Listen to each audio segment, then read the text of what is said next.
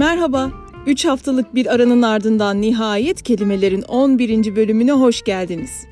Bu bölümde gündeme oturan, herkesin bir şekilde fikir sahibi olduğu ve çeşitli yorumlarla şiddetli tartışmalara evrilen bir konunun köküne inip yine kelime kelime inceleyerek en basit haliyle ele alacağız.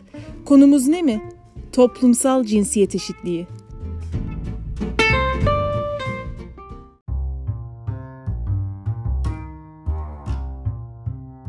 Clubhouse uygulamasını deneyimleyenler bilir. Bu uygulama sayesinde her türlü düşünceyi birinci ağızdan farklı fikirlere sahip kişilerle paylaşabiliyoruz. Ama en düzeyli sohbette bile insanları karşı karşıya getirebilen, ateşlendiren ve çok başka yerlere çekilebilen bir konu oldu toplumsal cinsiyet eşitliği mevzusu. Her türlü fikir için yorum yaparak düşüncelerimizi zenginleştirmek önemli. Ama fikirlerimizi doğru bilgi üzerine inşa etmek daha da önemli diyerek hiçbir yorum katmadan bu konuyu ele almaya karar verdim.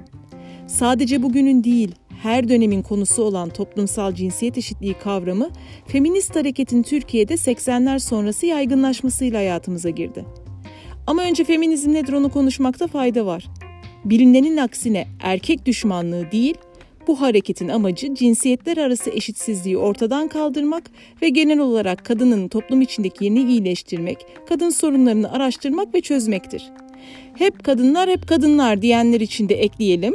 Maskülizm hareketi de toplumsal cinsiyet eşitsizliği ve erkeklerin hak ve sorunları gibi konular üzerine yoğunlaşmaktadır.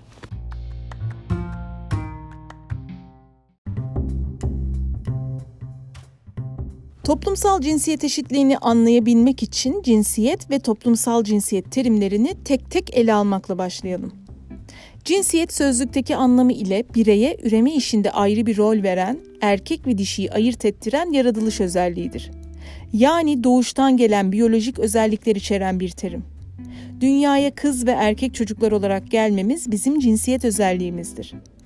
Toplumsal cinsiyet ise sonradan öğrenilen ve cinsiyeti toplum tarafından biçilen rol, değerler, sorumluluk ve davranış beklentilerini kapsayan bir terimdir. Örnek verecek olursak oğlan çocuklarından genellikle güçlü, hakkını arayan, girişken, cesur, mücadeleci, sert ve hatta kavgacı olması beklenirken kız çocuklarının nazik, güzel, nazlı, çekingen, fedakar olması ve içinde bulunduğu evi benimseyip ev işlerini öğrenmesi beklenir.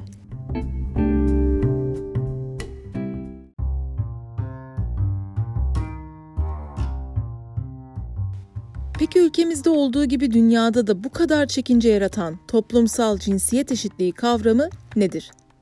En basit tanımıyla kadın ve erkeklerin kamusal ve özel yaşamın tüm alanlarında eşit ölçüde yetkinleştirilmiş şekilde eşit katılımları anlamına gelir. Sanıldığı gibi kadınların erkeklerle aynı olma talebi değil, aynı gibi değerlendirilme talebidir.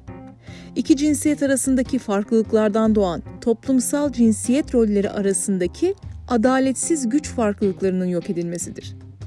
Günümüzde hala kız çocukları erkek çocuklarıyla eşit oranda eğitime başlayamamakta. Aynı zamanda kız çocukları aile baskısıyla erkeklere kıyasla daha fazla oranda okulu terk etmektedir. Bunun nedeninin kız çocuklarına biçilen toplumsal cinsiyet rolü olduğu aşikardır. Kadın evlenip ev işleri yapacağı için eğitime gerek görülmemektedir. Birçok sektörde yönetici profili çok yüksek oranda erkeklerden oluşuyor. Aynı şekilde kadınların siyasi katılım düzeyi erkeklere oranla oldukça düşük. Toplumsal yaşamda erkeği daha etken, kadını daha edilgen olarak tanımlayan örnekler medyada fazlasıyla var. Mesleklerde cinsiyet ayrımı yapılması eşitsizlikle birlikte adaletsizliği de getirmektedir. Aynı işi yapan kadın ve erkeğin eşit maaş alamaması buna en güzel örneklerden biridir. Toplumsal cinsiyet eşitliği, kadının fıtratını yok saymak, anneliği önemsizleştirmek, aile yapısını temelden sarsmak veya eşcinsellik demek değildir. Elbette bir kadın ev hanımı olmayı tercih edebilir. Ama dikkat ediniz, toplumun ona biçtiği rol, başka şansı olmadığı için değil, kendi tercihi olduğu için bunu seçebilmelidir.